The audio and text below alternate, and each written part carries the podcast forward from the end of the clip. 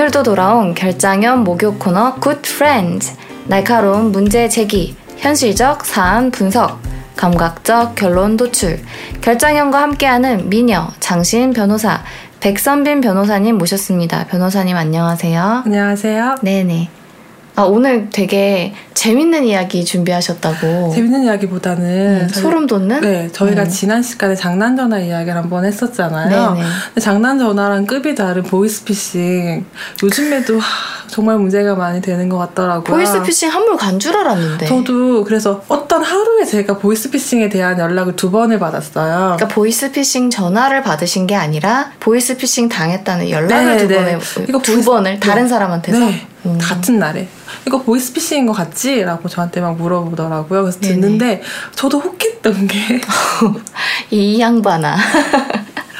그 친구한테서 연락이 와서 뭐 서울 검찰청이라는데 뭐 내 계좌가 범죄에 사용돼서 국고로 환수됐다고 하면서 나 나도 뭐 참고인 조사 받아야 된다고 하는데라고 음, 하길래 음.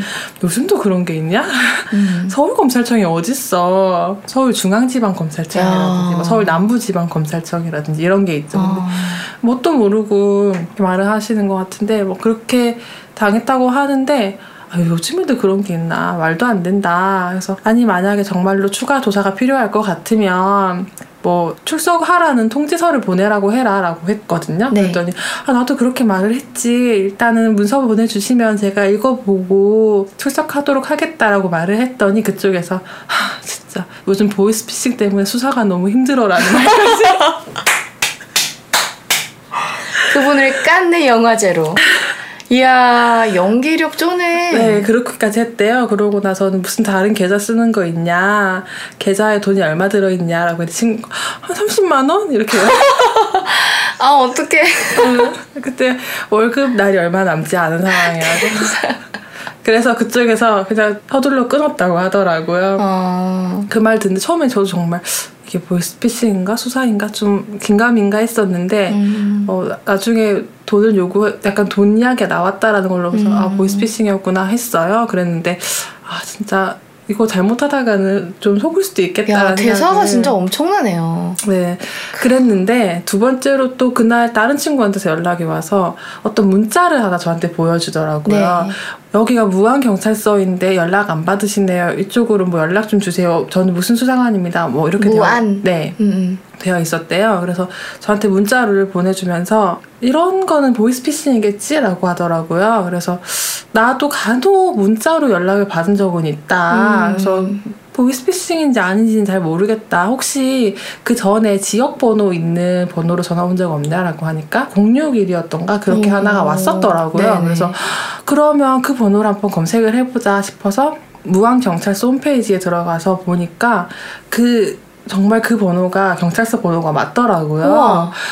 그래서 아 이거는 맞는 것 같다. 이건 보이스피싱 아닌 것 같다. 전화 한번 해봐라라고 했는데 그 번호로 전화를 했더니 그 수사팀에 그 수사관님이 계셨어요. 네. 근데 그 수사관님이 제 친구한테 연락을 한 적은 없다고 하더라고요. 그러니까 발신 번호 어떻게 조작해요? 그러니까 전화를 한번 하고 휴대전화로 문자를 남겨놨잖아요. 네. 네. 제 친구 같은 경우에는 그 경찰서로 직접 전화를 했기 때문에 당하지 않았는데 그 폰 번호로 전화를 했다면 또 함정에 빠질 수 있었지 않았나. 아니 아니 처음에 아 전화는 폰으로 하고 문자에 경찰서 번호를 남겨놨다고요? 아니요, 아니요. 전화는 그러니까 저도 그게 어떻게 가능한 건지 그거 모르겠는데. 어떻게 해요? 그거 어떻게 안 속아?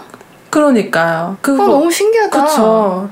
나도 속겠구나. 어, 그거는 진짜. 네, 이거 정말 깜빡 깜빡 속 뻔했어요. 정말. 어, 그럼 우리는 음. 이- 이제는 진짜 웬만하면 핸드폰에는 막 전화를 먼저 하면 안 되고 적어도 확인하고 싶으면 지역 번호 있는 번호로 하는 게 좀 더 낫겠네요. 저그 지역 번호가 경찰서 번호가 맞는지 경찰서 홈페이지 한번 들어가 음. 보시고 아 저희는 정말 그 경찰서 그 팀의 그 번호가 맞길래 아 이거는 음. 보이스피싱이 아닌 것 같다라고 했는데 보이스피싱이더라고요. 그 수사관님이 범인 아닐까요? 되게 반전으로 그, 어, 그러지 않고서 어떻게 이렇게까지 가능하지? 야 기술적으로 그게 가능한지 정말 궁금해지는 이야기네요. 그쵸 저도 참 무섭다. 그게, 예, 그게 가능한가? 그러니까 여러분 세상을 믿으면 안 돼요. 저희가 지난번에 동업 이야기했잖아요. 누구도 진짜 믿으면 안 돼. 믿으면 안 돼, 네. 믿으면 안 돼. 제 친구가 그 경찰인 친구가 있는데 네. 마침 또 그 친구가 담당하는 부 이름을 제가 몇 번을 들어도 까먹는데 네. 이런 이제 보이스피싱이라든지 네. 사기 피해자 네. 용의자 이런 네. 사람들을 이제 마주하는 일을 주로 해요. 거의 네. 하루 종일. 이 친구가 아무도 믿지 않아요. 진짜 이 친구 말은. 피해자들도 정말 너무 아무렇지 않게 거짓말 한다는. 거죠. 자기한테 유리해야 되니까 그쵸. 자기가 지금 피해를 입었고 조금 과장이 예, 들어가겠죠. 그러니까 정말 눈 깜짝 안 하고 진짜 거짓말 하는데 그게 들통이 나도 또 눈 깜짝 안 하고 말을 바꾸고 자기가 그거를 이제 직업적으로 매일 보는 거예요. 그러니까 자기는 절대 경찰서에 오는 사람 아무도 안 믿는다 이러는데 약간 속상하면서도 그래 그게 또 직업 정신이지 프로면 그렇지 음. 싶기도 하고 또 상처 안 받으려면 음, 그러니까 저는 이제 예술을 하고 있으니까 사실은 세상은 아름답고 사람은 믿을만하고 막 이런 마음만 가졌으면 좀 큰일 났을 텐데 또, 또 다행히 전공이 법이라 적당히 잘 된 것 같아요. 전 당신은 믿어요. 믿지 마세요. 아 그러면 지난 시간에 오늘 이제 그 증거에 이어서 증인 신문 증인 출석하셨습니까? 이거 네, 근데 사실 오늘 뭐 증인 신문의 절차라든지 뭐 에피소드를 말씀드리려는 건 아니고 네. 증인 신청 절차에 대해서 좀 말씀을 드리려고 하는 거예요. 언젠가 또 증인 신문에 대한 에피소드 같은 것도 이야기할 수 있는 음, 기회가 증인 있겠죠. 신청 절차? 네 네 아, 맞습니다. 네네. 증인은 예전에 제가 말씀드린 적이 있는데 뒤에 앉아 있다가 제가 증인입니다라고 하고 일어나서 오면은 끌려나간다. 아 쫓겨난다 그랬죠. 네. 그래서 증인 어디 나대냐 이러면서 미리 다 네, 미리 신청을 하고 어떤 걸 물어볼지도 다 준비를 해서 제출을 미리 한다라고 음. 말씀을 드렸었어요. 근데 증인을 신청한다고 증인이 다 오지는 않잖아요, 사실. 증인 입장에선 또 증언을 하고 싶지 않을 수도 있고 음, 껄끄러울 음, 수도 있고 음. 뭐 내가 생업이 종사하느라 바쁜데 어떻게 휴가 내고 거기를 갈 수 있느냐 이런 음. 경우도 있을 수 있어요.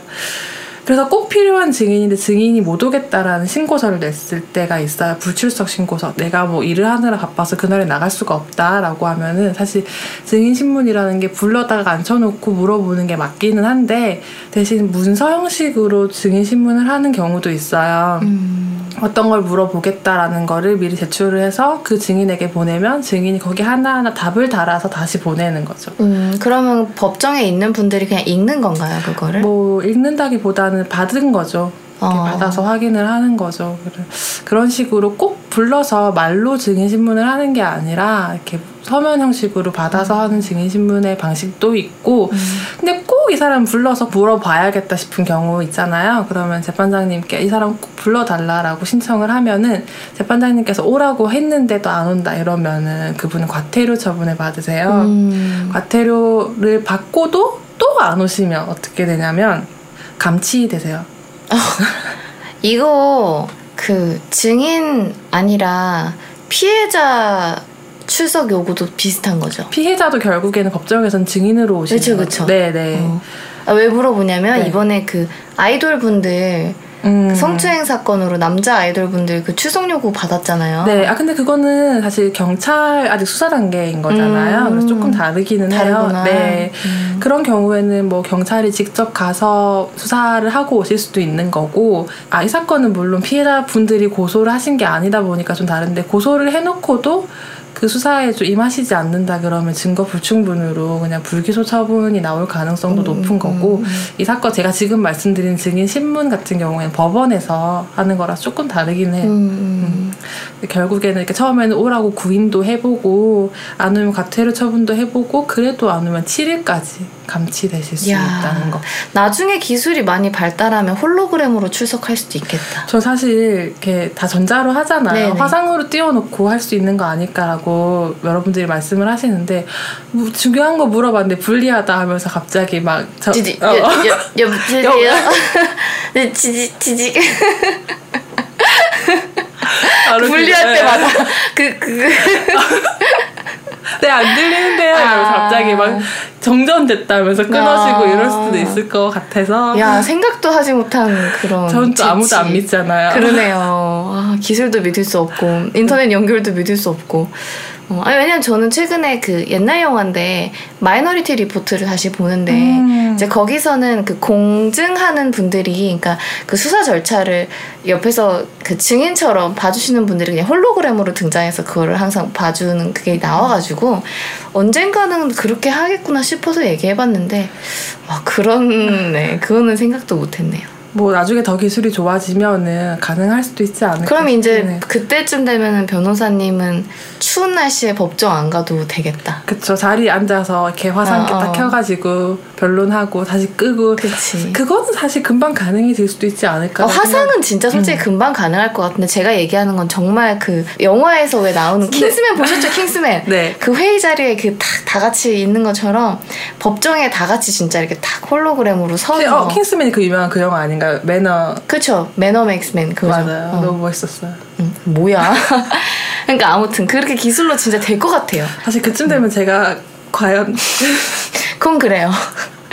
아무튼 아니 상상력이 또 거기까지 가네요. 네. 어, 그래서 증인을 신청하려면은 제가 생각할 때 이 사람이 증인이다. 그럼 제가 그냥 아무나 그거는 아니고 채택을 해주시는 건 또 법원 재판장님 마음인 거잖아요. 음. 그러니까 이 사람이 왜 꼭 증언이 필요한지 이런 거를 좀 밝혀주셔야 돼요. 저 같은 경우에도 증인 신청을 했는데 그게 왜 필요하냐라는 질문을 받기도 해요. 그러면은 음. 이러저러해서 꼭 이분의 증언이 필요하다라고 했을 때 채택되는 경우도 있고 그러면 일단 그건 좀 생각해 보자라고 하고 채택이 안 되는 경우도 있고 그렇거든요. 그래서- 그래서 아무나 불러다가 증언해봐라라고 할 수는 없는 거고 음. 음, 기본적으로 이 사건과 관련이 있고 이분이 뭘 알고 있고 그 부분에 대한 증언이 왜 필요한지 이런 걸 꼭 밝혀주셔야 되죠. 나 홀로 소송을 진행하는 과정에서 이제 제가 증인을 신청하고 싶으면 그럼 어느 단계에서 신청하면 되는 거예요? 보통 재판장님이 어느 정도 서로의 주장이 정리가 됐다 싶으면 음. 뭐 증거 신청할 거 있냐라고 물어보실 아. 거예요. 그러면은 아 그럼 누굴 증인으로 신청하겠습니다라고 할 수는 있는데 나 홀로 소송을 하시면서 증인 신문을 하긴 쉽지 않으실 거예요. 보통 어, 흔하지 않은 좀 케이스예요. 힘- 힘들잖아요. 어. 그렇게 되면은 재판장님 입장에서도 대리인이 필요하지 않겠냐라는 말씀을 음. 본인이 수 있고. 신문까지 진행하기 영 힘드니까. 그렇죠. 음. 게다가 또 아무래도 좀 관련 없는 걸 물어보면서 재판을 지연시킨다든지 할 수도 있는 너무 거잖아요. 감정적이게 될 그쵸. 수도 있고. 음. 싸움이 난다거나 할 수도 있는 거고 그리고 재판을 하루 종일 하더라도 그러니까 이분의 재판만 할 수는 없는 거잖아요. 음. 그러면은 그날에 많은 재판이 있는데 이분 혼자 뭐 30분 40분 증인 신문을 한다 이러면은 음. 다른 분들이 또 많이 재판이 지연되고 하다 보니까 그런 경우에는 아무래도 대리인이 필요하지 않을까 싶어요. 음, 보통 증인 신문은 시간 어느 정도 할당해 주시나요? 보통 체크하는 란이 있는데 음. 어느 정도 소요되겠냐라고 물어봤을 때 15분, 30분 아. 정도? 뭐 그런데 저는 예전에 5시간을 한 적이 한 번 있었어요. 아니 무슨 취조당하시는 거예요? 다섯 시간을요? 어, 그 사건 좀 특이한 케이스였는데 형사 사건에서 검사님도 계시고 그리고 피고인이 두 분이셨어요. 그리고 피고인 별로 변호사 변호인 분이 또 한두 분씩 계셨거든요. 오. 그리고 증인이 두 명이었어요 그날에. 네. 그래서 오후 2시부터 증인 신문을 시작했는데 7시에 끝난 거죠.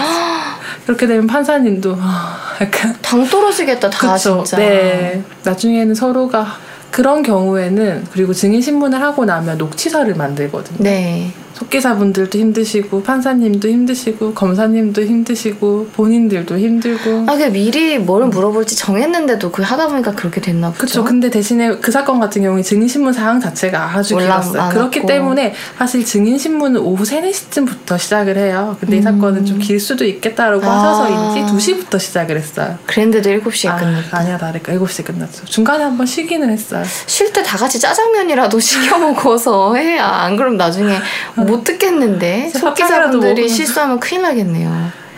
음. 녹음도 하니까 음, 음, 그렇구나. 사실 증인 신청 절차라는 건 그럼 뭐 별건 없네요. 그냥 우리가 생각할 때 증인이라고 생각되는 분을 신청하면 네. 이제 판사님께서 응. 선별해서 그쵸. 음, 지난 시간에 이제 증거를 조사해달라고 법원에 신청하는 거에 대해서 얘기해 주셨고 네. 오늘은 이제 법원에 증인을 신청하는 거 얘기해 주셨는데 또 뭐 증거와 관련해서 뭐가 또 있을까요? 뭐가 있죠? 증거 신청 방법이 정말 많아요. 뭐 또 어떤 게 있냐면 검증 신청이라는 게 있어요. 네. 현장 검증 신청 이런 것도 있는데 오, 예를 네네. 들면은 저희가 아무래도 건물 관련된 일을 좀 많이 하다 하는데 음. 그러면 저희는 건물 구조가 이렇습니다라고 사진도 제출하고 동영상도 제출하고 하는데 판사님이 보시기에는 입체적으로 안 그려지시잖아요. 공간지 강력이 좀 떨어지시면은 그럴 수 아. 판사님이 부족해서가 아니라 네. 아무래도 사진만 놓고 봤을 때 구조가 어떻다는 것도 잘 모르겠는데 안 보이는데 약간 네, 그러실 수 네, 있어요. 네. 그러시면은 현장 검증 신청을 하죠. 현장 검증 신청이라는 건 다 같이 그 현장에 직접 가서 판사님 모시고 저희 뭐 원고 대리인이나 피고 대리인이 이 구조가 이렇습니다라는 거 한번 돌아다녀 음, 보면 모델하우스 구경하듯이. 네, 그러면 이렇게 막 설명도 서- 양쪽에서 설명을 하고 그 신청도 지금 그 피, 원고가 한다는 거죠? 원고가 할 수도 있고 네. 피고가 할 수도 있고 당사자가 어, 하는. 거죠. 네. 네. 우리가 주장하는 부분에 있어서 이것도 꼭 필요하다라고 한다면은 음, 음. 그런 검증 신청을 할 수도 있고 그리고 이런 것도 있어요. 문서 제출 명령 신청이라는 게 분명히 그 자료는 있는데 그걸 누가 제가 가지고 있지는 않는 거예요. 네. 그럼 상대방이 예- 예를 들어서 상대방이 가지고 있다. 그러면은 이런 자료가 있는데 이거는 상대방이 가지고 있는데 상대방 보고 좀 제출해달라고 명령을 한번 해달라라고 어. 할 수도 있어요. 음. 아무래도 그게 꼭 필요한데 나는 제출을 할 수 없고 상대방은 가지고 있지만 낼 이유가 없고 이런 음. 자료 있잖아요. 그러면은 판사님이 들어보고 필요하다 싶으면은 문서를 제출하라는 명령을 하세요. 근데 피고 입장에서는 그걸 내면 질 것 같아. 이 세상에서 사라지게 하겠죠, 그거를. 그러면 일단 우리가 피고가 가지고 있는 건 확실하다라는 건좀 어느 정도 증명을 해주셔야 되겠죠. 그러면 음. 피고가 안 낸다, 끝까지 안 내고 버티면 어떻게 되느냐? 음. 강제로 가지고 오는 건 아니고 아 얘네가 숨기는 게 있구나 원고 말이 맞구나 그래서 제출을 못 하는구나 아. 라고 사실 어느 정도 심증을 형성하게 하는 거죠 그럼 진짜 없다고 완전 초연기력을 발휘해서 진짜 없다고 하면 어떡해요? 없앤 다음에? 그거는 판사님이 진짜 없을지 진짜 있을지는 판단을 하시겠죠 보통은 있다고 보이는 것까지는 원고 쪽에 증명을 해야 되는 거니까요 음. 어, 그러니까 있을 수밖에 없는 어떤 정황을 다 원- 원고 쪽에서 증명을 했는데 네 피고가 막 오리발? 빼면서 아, 못 없다 내? 진짜 없다 진짜 없다 진짜 없다니까 이러면 이제 판사님이 있는 네. 것 같은데 아, 이렇게 너희 뭐 숨기는 게 숨기는 것도 있는 것 어. 같은데 분명히 그 자료에 원고 말에 부합하는 뭔가가 있구나라고 음, 보이시겠죠. 원고의 그러니까 애초에 그 증명도 되게 중요하겠네요. 네, 그렇죠. 이- 있을 법한 증명도. 그러니까 모든 게 다 그래요. 뭐 증인 신청도 왜 이 사람의 증언이 필요하냐라고 했을 때 이러저러해서 필요하다라는 음, 것까지는 음. 원고가 증명을 해줘야 돼요. 그치. 판사님들 입장에서도 그냥 모든 증거 신청을 다 받아들여 줄 수는 없는 거잖아요. 음. 그러면 그 증거 조사가 왜 필요한지, 왜 꼭 이 명령을 해주셔야 되는지까지는 잘 증명을 해야 되는 거고, 그렇죠, 이게 또, 또 그렇죠. 대리인의 능력이 필요한 어. 부분이 되는 거죠. 아 힘드시겠네요 대리인님. 변호사님 고생하시네. 뭐 그거 말고도 이런 것도 있어요. 감정 신청이라고 네. 어, 예를 들어서 제가 땅은 없지만 언젠가 땅이 있는데 누군가가 수용을 했어요. 네. 그랬는데 그 수용하는 보상금이 너무 턱없이 적은 거예요. 네네. 그러면은 내가 1억 준다고 하는데 난 도저히 이 땅이 1억이라고 생각 안 한다. 하지만 그럼 2억이라는 증명을 해봐라라고 했을 때 우리가 증명할 수 있는 건 아니잖아요. 음. 그러면 감정 신청을 하는 거예요. 그렇게 감정이 가치가 얼마인지에 대해서 감정을 하면은 그 감정 신청을 하면은 그 판사님이 뭐 감정평가 법인이나 감정평가사 분들께 이 땅의 가치가 얼마인지 감정을 한번 해달라라고 해서 그 감정 결과를 받아서 이것 봐라 1억은 아니지 않느냐라는 음. 증명을 할 수 있게 되는 거죠. 갑자기 궁금해지는데 수용이라는 단어를 개인 대 개인에서는 안 쓰죠. 보통은 그렇죠. 그렇죠. 네.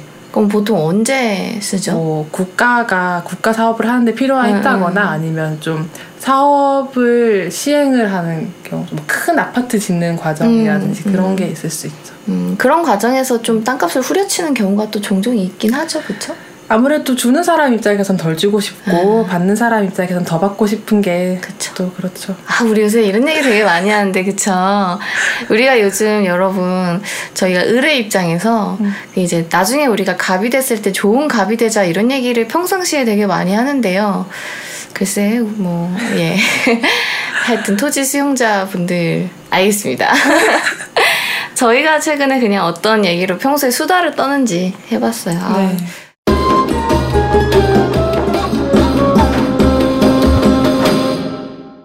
겨울에 지금 저도 바쁘고 사실은 연말이라서. 네, 변호사님도 너무 바쁘고 해서 우리끼리 이거를 시즌제로 가야 되냐, 뭐 2주에 한 번씩 해야 되는 거 아니냐. 사실 저보다는 요즘에 오대리님 너무 바쁘시잖아요. 죽을 것 같아요. 아프리카 방송 아주 네네. 아 근데 저도 딱 연말 지나면 괜찮아지거든요. 그래서 몇 주만 버티자, 몇 주만 버티고 이제 같이 좀 백 변호사님이든 뭐 누구든 좀 친구랑 좀 쉬는 시간을 가지고 나서 재충전해서 더 우리 팟캐스트에 박차를 가해야죠. 항상 저희 구프렌즈 들어주시는 청취자분들께 저희가 감사하다는 마음 네, 가지고 있고요. 감사합니다.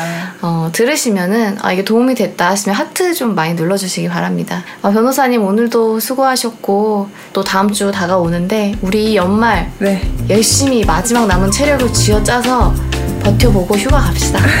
자체 휴가 갑시다. 그럽시다. 네, 수고 많으셨습니다. 감사합니다. 네, 감사합니다. 네.